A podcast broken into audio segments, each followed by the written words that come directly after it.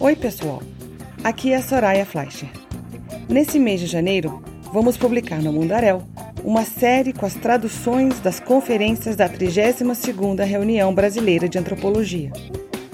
Nossa equipe do Mundarel fez o trabalho de locução das traduções dessas conferências internacionais. Hoje, vamos ouvir a conferência do professor Seth Holmes, da Universidade da Califórnia em Berkeley, nos Estados Unidos. O título da conferência é Imigração, Saúde e a Invisibilização da Desigualdade. A tradução foi feita por Carolina Parreiras e a locução é de Milena Pérez. Os links para o vídeo e áudios originais e para o site da 32ª RBA vocês encontram na descrição do episódio. Muito obrigado.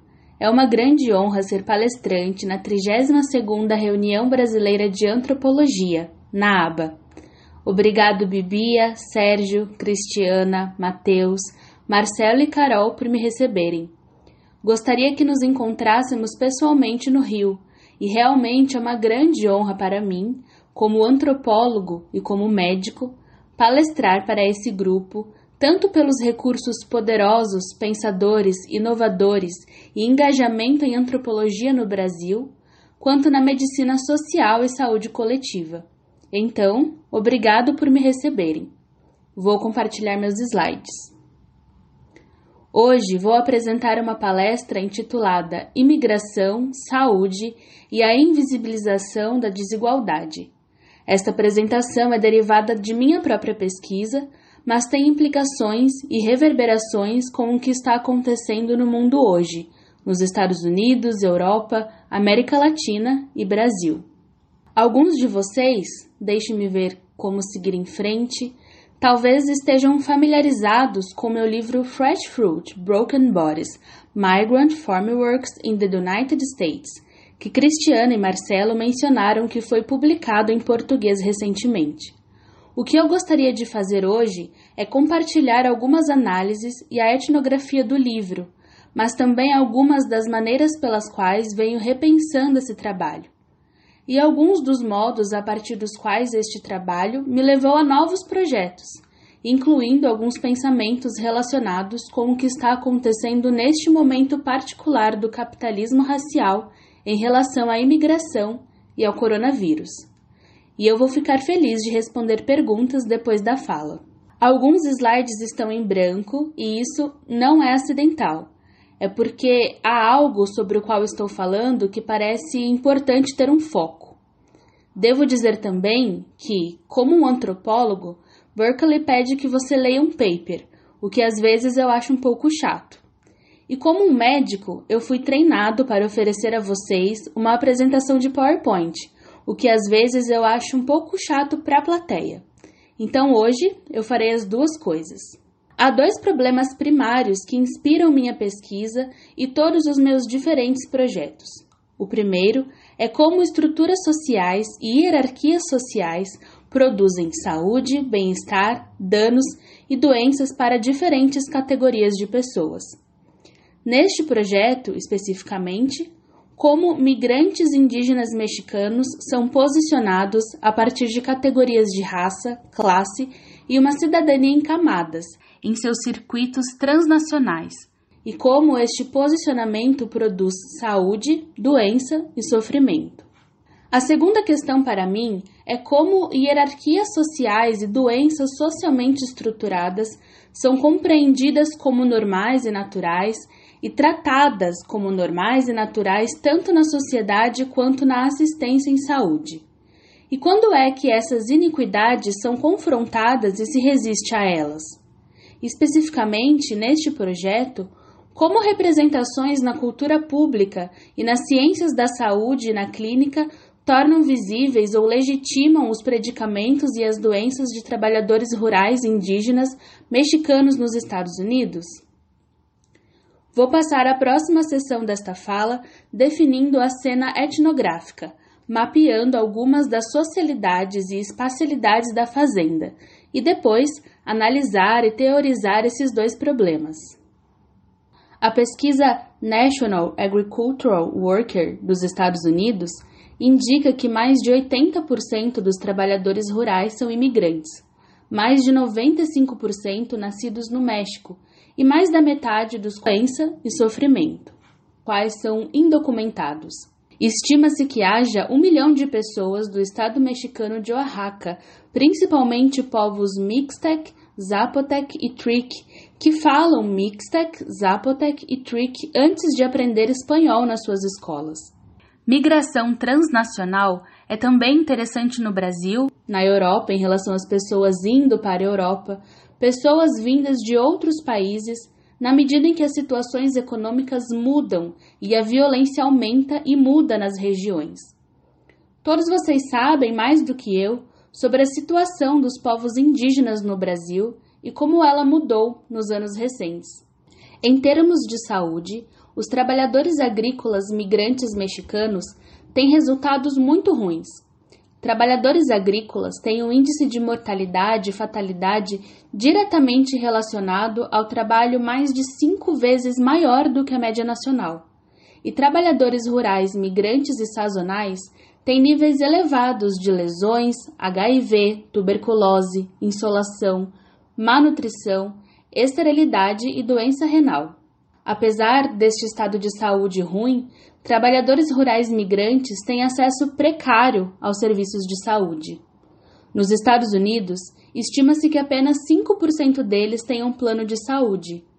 E mesmo que haja um programa federal de saúde para migrantes, que financia clínicas de migrantes, estima-se que esse programa atinja entre 10 e 15% da população pretendida. E apesar do aumento da taxa de incidentes de trabalho, trabalhadores rurais são excluídos das compensações trabalhistas, incluindo serviços de saúde, na maioria dos estados. Finalmente, pesquisa recente indica que os migrantes indígenas mexicanos têm taxas significativamente mais baixas de planos de saúde do que seus homólogos mexicanos mestiços. Este projeto etnográfico transnacional envolveu uma pesquisa de campo multissituada baseada em seguir as pessoas, acompanhando os migrantes indígenas Trick do estado mexicano de Oaxaca. O trabalho de campo começou no estado de Washington e envolveu cinco meses vivendo em uma cabana no campo de trabalho, colhendo morangos duas vezes na semana, acompanhando trabalhadores migrantes nas clínicas, hospitais e entrevistando trabalhadores, médicos dos migrantes e moradores da área. Acompanhei várias famílias estendidas Trick em sua migração e passei três meses na parte central da Califórnia. Primeiro, nós vivemos sem teto em nossos carros e com um banheiro em um parque da cidade. E depois mudamos para um apartamento de três quartos com 19 pessoas, procurando trabalho e ocasionalmente podando uvas e, mais uma vez, acompanhando trabalhadores migrantes até as clínicas e entrevistando trabalhadores rurais, médicos e enfermeiras. Em seguida, eu passei quatro meses na Villa Trick, que eles chamam de San Miguel, nas montanhas de Oaxaca, México, em uma casa parcialmente construída de uma das famílias que conheci em Washington e com quem vivi na Califórnia. Eu ajudei na construção da casa, plantando e colhendo milho e observava as interações na clínica da vila. Em abril daquele ano, acompanhei dez rapazes desta vila quando se aventuraram até uma cidade fronteiriça, fizeram um contato com um coiote, o cara da fronteira, e então cruzaram a pé a fronteira do Arizona. Foram presos pela patrulha da fronteira e colocados na prisão da fronteira. Depois que meus companheiros foram deportados de volta para o México e eu fui liberado da cadeia com uma multa, entrevistei oficiais da Polícia da Fronteira, ativistas e vigilantes civis antes de retornar à Califórnia para encontrar meus companheiros Trick que cruzaram a fronteira algumas semanas depois. E eu voltei a cada um desses locais e continuei a trabalhar com essas famílias nos últimos vários anos. O restante desta fala tem como cenário o Vale Skagit, no estado de Washington, a meio caminho entre Seattle e Vancouver, no Canadá. A Fazenda Tanaka é a maior fazenda do Vale Skagit, empregando 500 pessoas no auge da época da colheita, entre junho e outubro. A fazenda se propagandeia como uma empresa familiar de quatro gerações com mais de 85 anos de experiência na indústria de frutas. Em um nível prático, todos os empregados trabalham na fazenda no cultivo, na colheita, no processamento e na venda de frutas, movidos por esses objetivos da empresa. Em um outro nível, a estrutura do trabalho na fazenda herda uma hierarquia sutil e complexa. A estrutura de trabalho é determinada tanto pelas assimetrias sociais mais amplas, especificamente aquelas estruturadas em torno de raça, nacionalidade, gênero e classe, além de reforçar essas desigualdades. A estrutura do trabalho na fazenda inclui muitas centenas de trabalhadores que ocupam várias posições, do dono até a recepcionista, gerente de campo até o motorista de trator, verificador de frutas até o colhedor de frutas. Ansiedades, privilégios e saúde diferem de alto a baixo nesta organização do trabalho. Em seguida, vou rapidamente passar pela estrutura social, começando com os executivos e indo em direção aos colhedores. A terceira geração dos japoneses americanos irmãos Tanaka compõe a maioria dos executivos da fazenda. Os outros são profissionais anglo-americanos recrutados de outros negócios. Os executivos trabalham sentados atrás de mesas em escritórios privativos e moram em casas próprias, várias delas com vista panorâmica. Eles trabalham várias horas, geralmente começando antes do sol nascer. Frequentemente tiram um tempo ao longo do dia para se exercitarem nas academias de ginástica locais ou encontram seus amigos para almoçar. Eles se preocupam com a sobrevivência da fazenda em um cenário sombrio de competição e globalização econômica. Os gerentes da colheita têm escritórios privativos na pequena casa de campo situada nos campos a vários quilômetros do escritório principal da fazenda. Embora passem um tempo significativo caminhando, supervisionando o que acontece nos campos. Eles trabalham durante um tempo similar ao dos executivos, mas têm menos escolha de quando fazem pausas.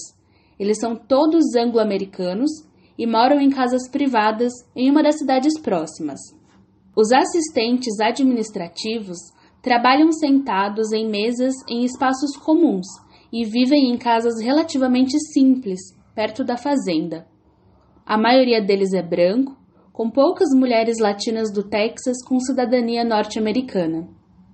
Os verificadores adolescentes, que são estudantes secundaristas brancos, pesam as frutas vermelhas e passam a maior parte do seu tempo esperando. Tanto os assistentes administrativos quanto os verificadores adolescentes se preocupam com os humores e reações de seus supervisores. Os outros trabalhadores vivem em um dos acampamentos. O primeiro deles abriga 50 pessoas e está localizado a 30 metros da estrada.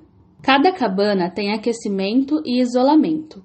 Os supervisores de campo que andam lá fora, observando e direcionando os colhedores, moram aqui Alguns deles tratam seus trabalhadores com respeito, enquanto outros usam epítetos totalmente racistas. Eles são bilíngues, em espanhol e inglês, e em sua maioria latinos do Texas, com cidadania norte-americana, junto com um homem indígena Mixtec do estado mexicano de Oaxaca. O outro acampamento, a muitos quilômetros de distância da sede da fazenda, acomoda 250 pessoas. As cabanas ali não possuem aquecimento e isolamento. Ali é onde a maioria dos trabalhadores da fazenda, colhedores de morangos que são pagos por grama, moram. Eles são quase todos indígenas mexicanos, trick indocumentados. Marcelina, uma colhedora trick de 28 anos, explica: É muito difícil para uma pessoa aqui. Eu vim para ganhar dinheiro, como eu pensava. Aqui, do outro lado da fronteira, há dinheiro. Mas não. E de vez em quando, os verificadores roubam gramas. Às vezes, frutas podres vão para o balde. Coma esta, eles dizem, jogando a fruta na sua cara. Eles não trabalham bem. Isso não é bom. Lá em Oaxaca não temos trabalho, não há empregos. Somente os homens às vezes trabalham. Mas como há muitas crianças na minha família, Os homens não tinham dinheiro para mim e meu filho. É por isso que eu queria vir para cá, para ganhar dinheiro, mas não aconteceu. De vários modos etnia, educação, nacionalidade eu não tinha posição adequada na fazenda. Para os propósitos de minha pesquisa de campo, me posicionei nos alojamentos e ocupações dos imigrantes Trick indocumentados. Eu colhia duas vezes na semana e ganhei em dados corporais, incluindo dores no joelho, nas costas e no quadril. Frequentemente me sentia nauseado na noite antes da colheita, devido ao meu estresse em relação a atingir o peso mínimo. Mas por causa do meu capital social e cultural, os executivos da fazenda me tratavam como alguém fora do lugar, me dando permissão especial para manter meu trabalho e a minha cabana no acampamento, mesmo que eu nunca tenha conseguido colher o peso mínimo. Gerentes e supervisores me tratavam como uma espécie de bobo da corte, como o entretenimento. Eles frequentemente zombavam de mim, usando perguntas retóricas como: Você ainda está contente de ter escolhido colher? E eles mexiam no meu balde para evitar que eu ficasse muito para trás. Por outro lado, os outros colhedores interagiam comigo com uma mistura de respeito e suspeição. Muitos se perguntavam por que havia um gabacho chacã, que em espanhol e trick significa americano branco e careca, e que se tornou meu apelido, que estava colhendo frutas vermelhas com eles. Muitas pessoas acreditavam que eu era um espião da polícia, da patrulha da fronteira ou do governo dos Estados Unidos. Outros argumentavam que eu poderia ser um traficante que estava em busca de um bom disfarce e se escondendo da polícia ou da patrulha da fronteira ou do governo dos Estados Unidos. Em uma das noites durante o jantar, em sua cabana no acampamento, Samuel, Seth aponta para o slide e diz: O homem em pé com o chapéu na cabeça me contou sobre os problemas que a escassez de recursos criou em sua cidade natal e disse que eles precisavam de um prefeito forte, um presidente forte. Perguntei se ele seria prefeito um dia.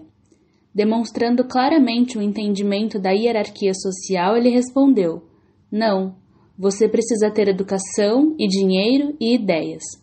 Você será o prefeito de São Miguel, Seth, e você pode fazer muita coisa boa. Precisamos de uma bomba de água e ruas pavimentadas. Perto do fim da minha pesquisa, Samuel me disse: Agora você e eu somos o mesmo, somos pobres, mas depois você será rico e vai morar numa casa luxuosa.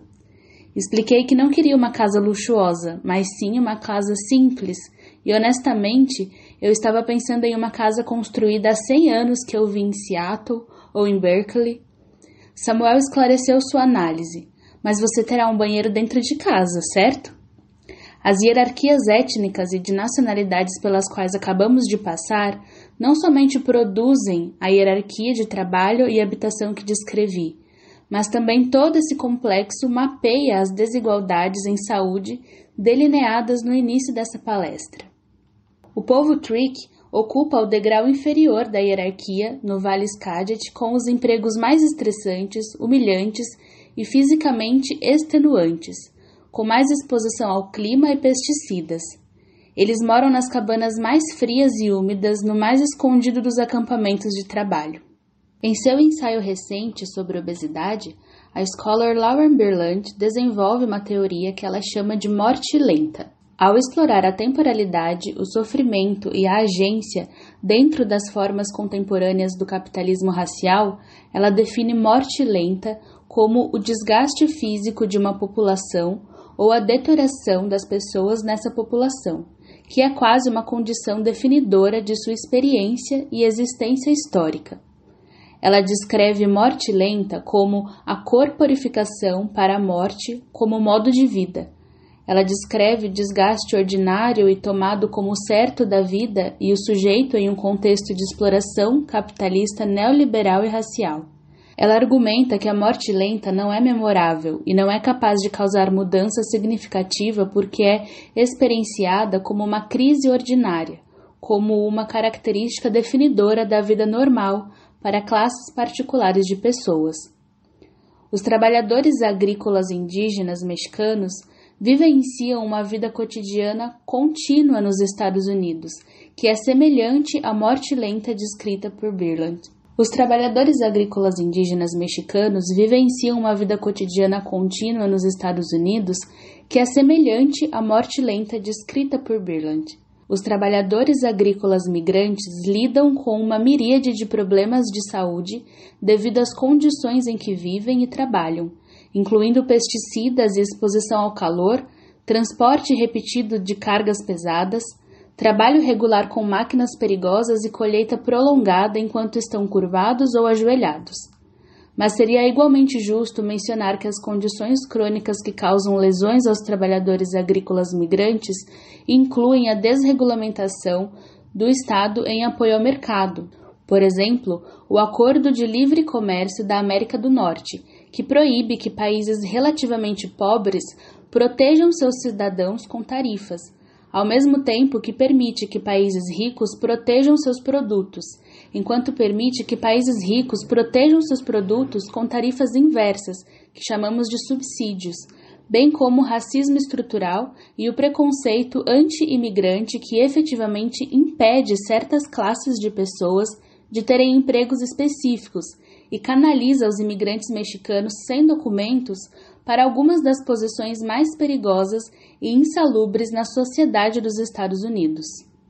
O trabalho agrícola é definido pela temporalidade e espacialidade da morte lenta. Os colhedores de morango da fazenda no estado de Washington são obrigados a trazer no mínimo 55 libras de morangos sem folha a cada hora. Caso contrário, eles são despedidos e expulsos do campo de trabalho. Para atender a esse requisito, eles fazem poucas ou nenhuma pausa antes do nascer do sol até a tarde, quando o campo é completado. Muitos não comem nem bebem nada antes do trabalho, para que não precisem perder tempo para usar o porta-pinico. Eles trabalham o mais rápido e duro que podem, colhendo encurvados sete dias por semana, faça chuva ou faça sol, sem folga, até que o último morango seja processado. Eles deixam suas famílias e terra natal para caminhar por um deserto perigoso a fim de sobreviver. No entanto, esses tempos e espaços de morte lenta são amplamente invisíveis, pois os políticos ignoram os trabalhadores imigrantes em meio aos debates em curso, em ambos os lados, sobre a reforma da saúde. Devido às definições racializadas, classicistas e ilegalizadas contemporâneas das categorias de mexicano, migrante e trabalhador rural, o desgaste crônico motivado por essas condições de trabalho e vida é considerado normal, até mesmo essencial, para aquelas pessoas que vivem dentro dessas categorias sociais. Para os trabalhadores rurais migrantes mexicanos nos Estados Unidos, a morte está acontecendo, distribuída no tempo e no espaço. Depois da minha primeira semana na fazenda, uma jovem colhedora me disse que não conseguia sentir mais nada em seu corpo. Outra disse que seus joelhos, costas e quadris estão sempre doendo. Um dos jovens que vi jogando basquete antes do início da colheita me disse que ele e seus amigos não podiam mais jogar porque seus corpos doíam muito. Abelino, um trick, pai de quatro filhos, que morava perto de mim no campo de trabalho, explicou: Você colhe com as duas mãos ao mesmo tempo, curvado, ajoelhado, assim, demonstrando com os joelhos totalmente dobrados. Suas costas doem, você sente dores no joelho e dor aqui, ele toca o quadril. Quando chove, você fica bravo, mas precisa continuar colhendo. Eles não dão intervalos para o almoço. Você tem que trabalhar assim todos os dias para ganhar alguma coisa. Você sofre muito no trabalho. Durante minha pesquisa de campo, a maioria dos meus amigos e familiares culpou os executivos da fazenda pelas condições de vida e de trabalho dos colhedores de frutas vermelhas. Eles presumiram que era culpa dos produtores que os catadores vivessem em condições tão ruins e que os produtores poderiam facilmente corrigir a situação. Esta é uma vista aérea do Vale Skagit de 1936 a 1996, que remonta à época da minha pesquisa e demonstra duas coisas: expansão das fronteiras urbanas, as áreas pretas e brancas, e vocês podem ver que as fazendas familiares menores estão sendo compradas por fazendas maiores e mais corporativas. A hierarquia na fazenda não é inteiramente consciente ou desejada por parte dos proprietários da fazenda como indivíduos. Em vez disso, as inequidades são impulsionadas pela violência estrutural, pelo capitalismo racial, assim como pelas ansiedades que ele produz. A forte competição de mercado e o futuro precário dos agricultores arrocham tanto os cultivadores que eles se preocupam com a possível falência da fazenda, bem como com a qualidade de vida de suas famílias. A natureza estrutural da hierarquia do trabalho ganha ainda mais relevo quando as esperanças e os valores dos produtores são considerados. Os executivos da fazenda Tanaka se veem como pessoas éticas, que têm uma visão de sociedade justa, que inclui a agricultura familiar. Eles querem tratar bem seus funcionários e deixar um legado para seus filhos. Vários deles pediram minha opinião sobre como os campos de trabalho deveriam ser melhorados. E talvez, em vez de focar principalmente nos cultivadores como indivíduos, pode ser útil para nós entendê-los também como seres humanos que estão tentando levar uma vida ética, mas confortável, em meio a um sistema social, político e econômico específico de capitalismo racial. Agora que consideramos a hierarquia etnia-cidadania e as maneiras pelas quais ela produz doenças e lesões na fazenda, gostaria de avançar a discussão e considerar a saúde do migrante. Em primeiro lugar, vou falar um pouco sobre a clínica de imigrantes em geral, antes de passar às narrativas de doenças de dois trabalhadores imigrantes Trick e suas interações com médicos e enfermeiras. Os profissionais médicos no campo da saúde dos migrantes trabalham em circunstâncias difíceis, com fontes de financiamento pouco confiáveis. Frequentemente, eles se sentem desesperados enquanto observam a saúde de seus pacientes imigrantes declinar sistematicamente. Dr. Samuelson, médico da clínica de imigrantes no Vale Skagit, explicou: Eu vejo uma quantidade enorme de pessoas simplesmente se desgastando, de uns quarenta e poucos anos, ou trinta e tantos, ou cinquenta e poucos. Eles estão apenas desgastados, foram usados e abusados e trabalharam fisicamente mais duro do que se esperava que trabalhassem durante esse número de anos. Então eles saem de lá com essa dor nas costas incômoda. Você trabalha com isso não está melhorando, e você não acha que há qualquer fingimento. Chega um dado momento em que você só precisa realizar uma ressonância magnética e suas costas estão destruídas.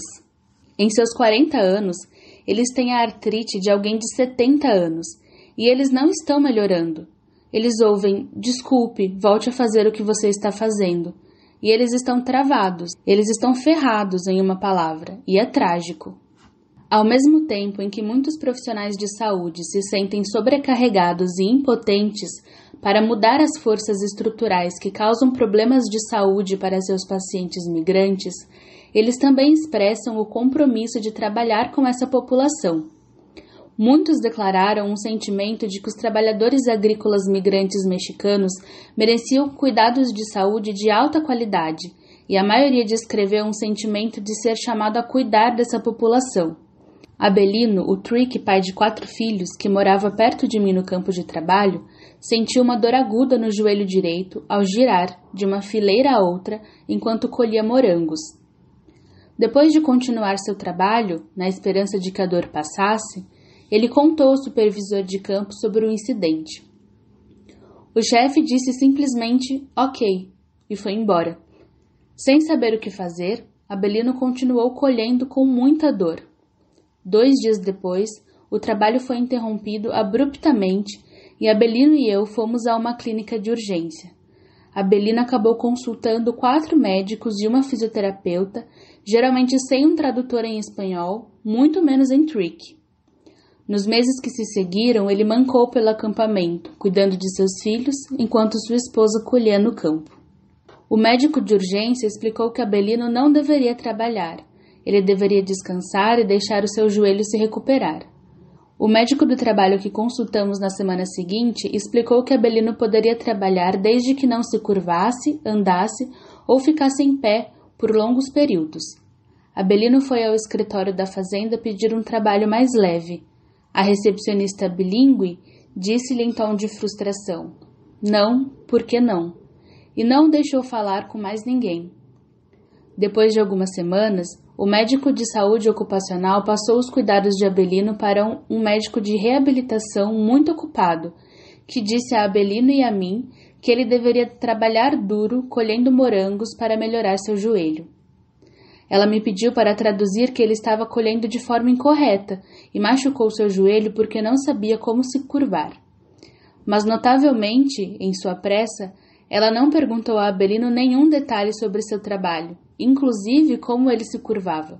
Anos depois, Abelino ainda me diz que tem dores ocasionais no joelho e que os médicos não sabem de nada. Crescêncio, outro homem trick que morava perto da minha cabana no campo de trabalho, se aproximou de mim um dia depois de colher e perguntou se eu tinha algum remédio para dores de cabeça. Ele explicou que toda vez que um supervisor o xingava no trabalho, zombava dele ou repreendia injustamente, ele tinha uma dor de cabeça terrível no centro da cabeça.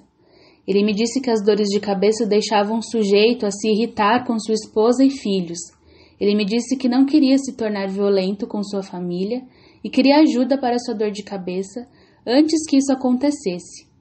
Ele tinha consultado alguns médicos sobre isso no México e nos Estados Unidos, bem como um curandeiro tradicional trick, mas nada ajudou. A única coisa que fez sua dor de cabeça passar foi beber de 20 a 24 cervejas.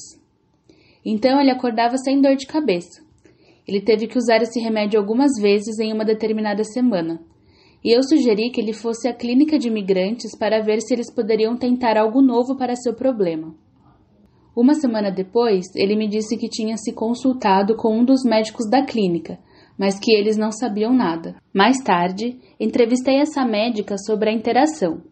Ela estudou em uma das melhores faculdades de medicina dos Estados Unidos e optou por trabalhar nesta clínica porque queria amenizar o sofrimento das populações marginalizadas. Ela era inteligente, idealista e trabalhadora, no meio de uma clínica ocupada, com falta de pessoal e com fundos insuficientes. Depois de olhar suas anotações no prontuário, ela explicou: Sim, ele acha que é a vítima e pensa que o álcool ou a dor de cabeça o fazem bater em sua mulher. Mas na verdade ele é o perpetrador e todos os outros são as vítimas. Até que ele tenha consciência do seu problema, não pode realmente mudar.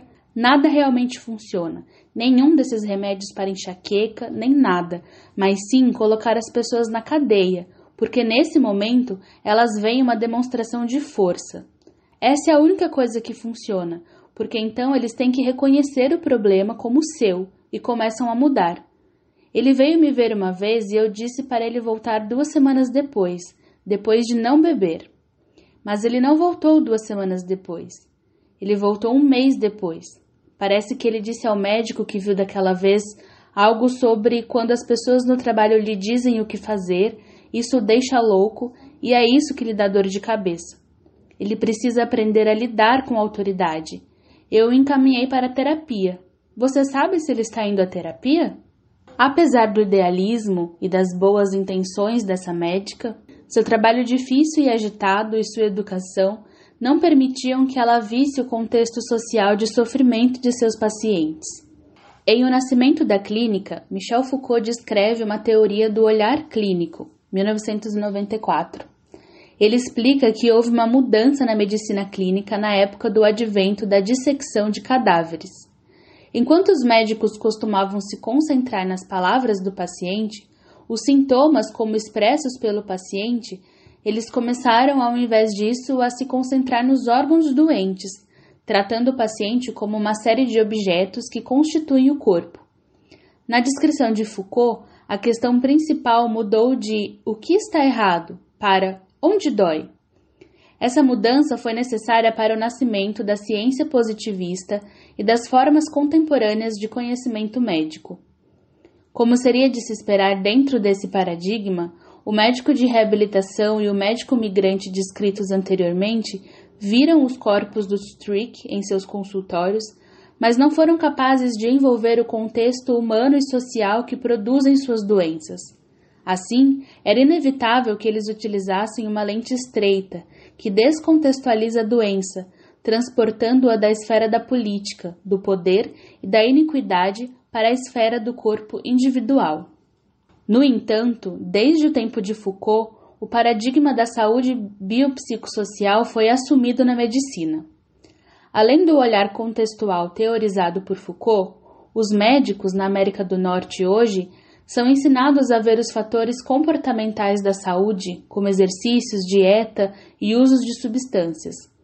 A educação comportamental em saúde foi adicionada para ampliar a educação em saúde. No entanto, sem serem treinados para considerar as estruturas sociais que moldam o sofrimento de seus pacientes, os profissionais de saúde estão equipados para ver apenas os determinantes biológicos e comportamentais da doença. Assim, os clínicos bem intencionados estão limitados a culpar o paciente pela doença, por exemplo, a suposta curvatura incorreta ao realizar a colheita ou o suposto problema com a autoridade, sem avaliar, em primeiro lugar, as hierarquias que posicionam seus pacientes em situações de risco particulares.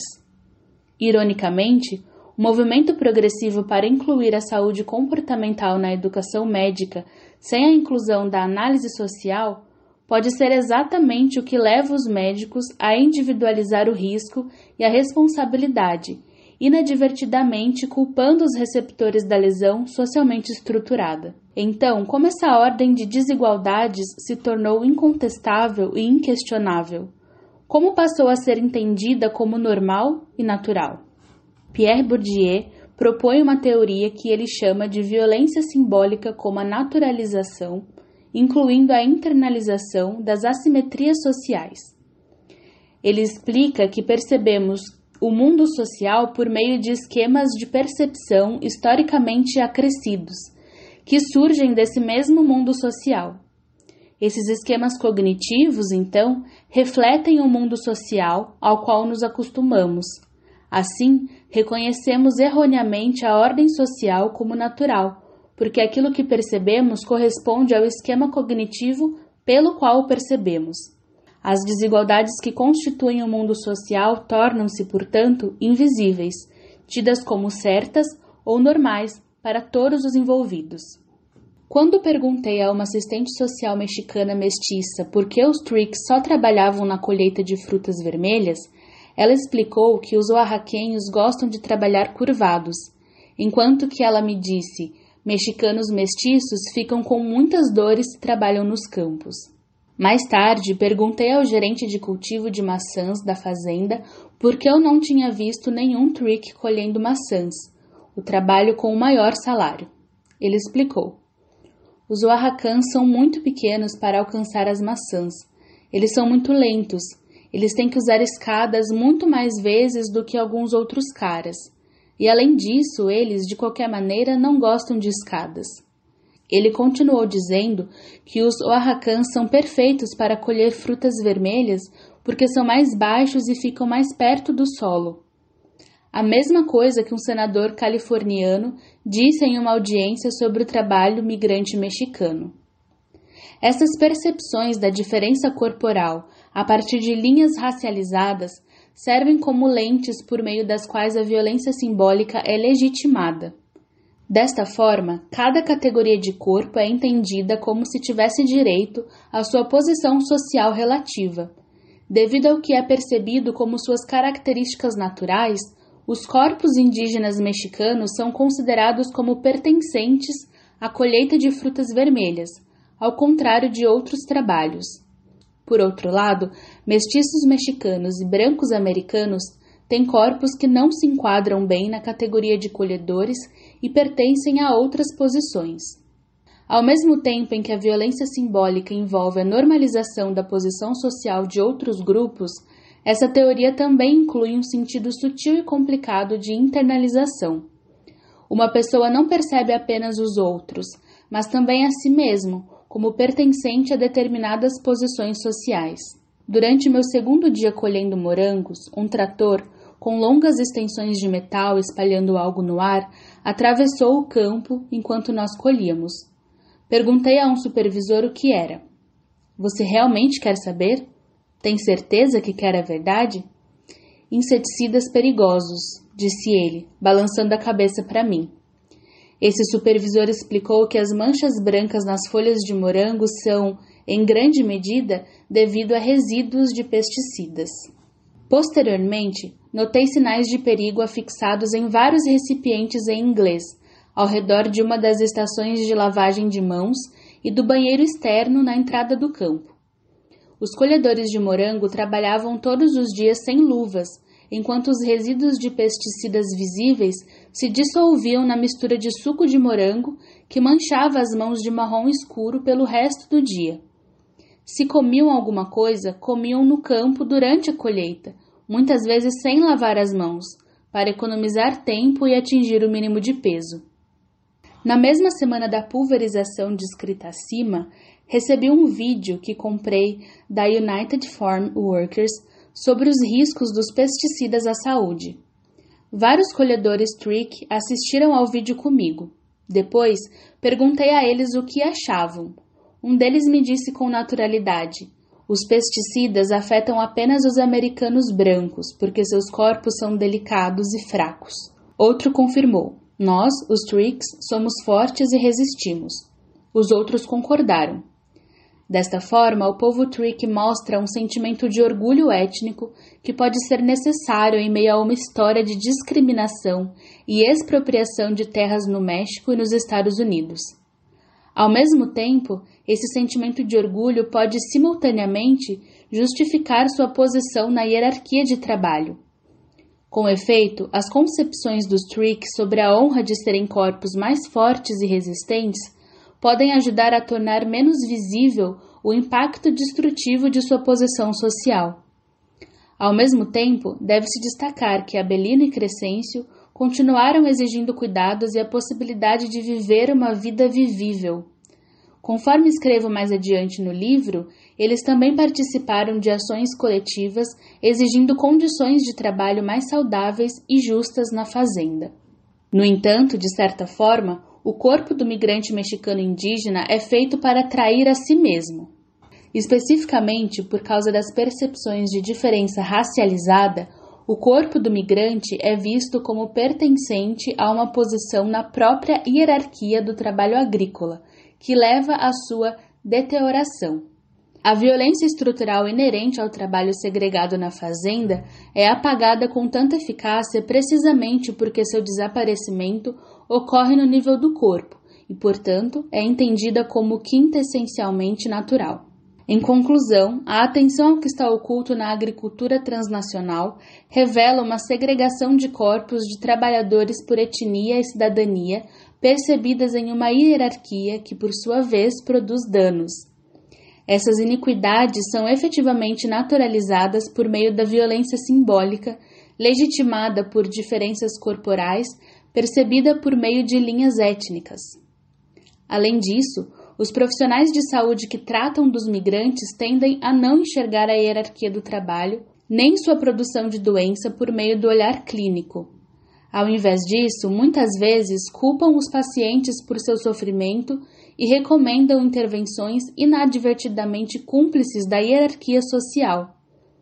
A natureza estrutural dessas desigualdades é iluminada pelo fato de que, mesmo agricultores e médicos idealistas operam dentro de uma zona cinzenta que neutraliza e às vezes reverte seus esforços de ação moral. Se nós, como antropólogos da saúde, queremos orientar nosso trabalho para os problemas contemporâneos e para o potencial de uma mudança social positiva, devemos desnaturalizar as desigualdades sociais, revelando as ligações entre violência estrutural, violência simbólica e morte lenta. Dessa forma, esses esquemas de percepção, bem como as estruturas sociais e políticas que eles reforçam, podem ser transformados. Além disso, o projeto acadêmico de desnaturalizar as desigualdades sociais e de política pode informar esforços pragmáticos, ativistas e políticos em muitos níveis, em um contínuo de micro a macro, desde a inclusão de colhedores nas aulas de inglês até a inclusão dos determinantes sociais da saúde na educação médica, desde a compra de produtos de fazendas que tratam seus trabalhadores com justiça, até o lobby de políticos para mudar políticas de imigração irrealistas, racistas e violentas. E, finalmente, o trabalho ativista e político por um mercado global mais justo, de modo que as pessoas possam ser livres, mas não sejam, em primeiro lugar, forçadas a deixar suas casas para migrar. Esse é o fim da minha apresentação principal. Eu quero dizer uns cerca de dois minutos de pensamentos relacionados a isso. Então, eu passei o mês de maio trabalhando como voluntário com os Médicos Sem Fronteiras, na Flórida. É a segunda vez na história que os Médicos Sem Fronteiras vêm aos Estados Unidos. Na área onde a Médicos Sem Fronteiras estava trabalhando, a Partners in Health estava trabalhando em uma coalizão com várias organizações para trabalhar principalmente com trabalhadores agrícolas, imigrantes haitianos e guatemaltecas que trabalham nas plantações de laranja. Uma coisa que ficou muito clara é que as cidades costeiras daquele condado da Flórida eram muito mais ricas e tinham muito mais recursos para isolamento social, para se protegerem, para trabalharem de casa, do que as comunidades do interior. Além disso, as comunidades costeiras eram quase inteiramente brancas e a comunidade interiorana era principalmente guatemalteca e haitiana. Portanto, houve um grande surto de Covid no interior da Flórida relacionado às condições de vida e de trabalho. Havia organizações comunitárias que forneciam máscaras, que faziam treinamentos no rádio, em espanhol, em crioulo haitiano e em línguas indígenas. Ao mesmo tempo, Parte do que a Partners in Health estava fazendo e os Médicos Sem Fronteiras estavam apontando eram as desigualdades em testar e fazer o rastreamento de contatos e nos recursos para isolamento. A fotografia da esquerda é uma fotografia de um enorme local de testes no mesmo condado, na costa, em uma cidade predominantemente branca, que ficava aberta todos os dias, o dia todo. E a foto à direita é uma foto minha fazendo testes e o médico sem fronteiras estava fazendo testes ali. Se tivessem sorte, eles iriam ser feitos duas vezes por semana, ou quando tivessem os testes e muitas vezes ficavam sem testes. Havia uma disparidade enorme. Outra coisa que era importante ter em mente é o fato de que esses haitianos e guatemaltecos se movem e a maneira como funcionam os programas de saúde nos Estados Unidos. Todos eles são por condados ou estaduais. Mas essas pessoas estavam se movendo entre a Flórida e New Jersey, Michigan, Maine. E há uma organização chamada Rede de Clínicos Migrantes que estava acompanhando e fornecendo assistentes sociais pelo WhatsApp. Mas no final ficou muito claro que o capitalismo racial e todas as desigualdades envolvidas estavam colocando essas pessoas que nos forneciam alimentos em risco extremo e que precisamos trabalhar em prol da equidade na saúde e de equidade em suas vozes sendo ouvidas politicamente para que tenham uma verdadeira palavra democrática sobre como são suas vidas. Outra coisa que eu gostaria de mencionar rapidamente é que as famílias indígenas Trick e eu temos trabalhado juntos em pesquisas por 15 anos ou mais. Os jovens Trick, os alunos do ensino médio e eu estamos trabalhando juntos em um filme etnográfico visual que esperamos sair no próximo mês, chamado First Time Home. E são os jovens quem filmam e contam as histórias de suas vidas entre o Arraca e os Estados Unidos. Então, acho que isso é suficiente para falar a respeito.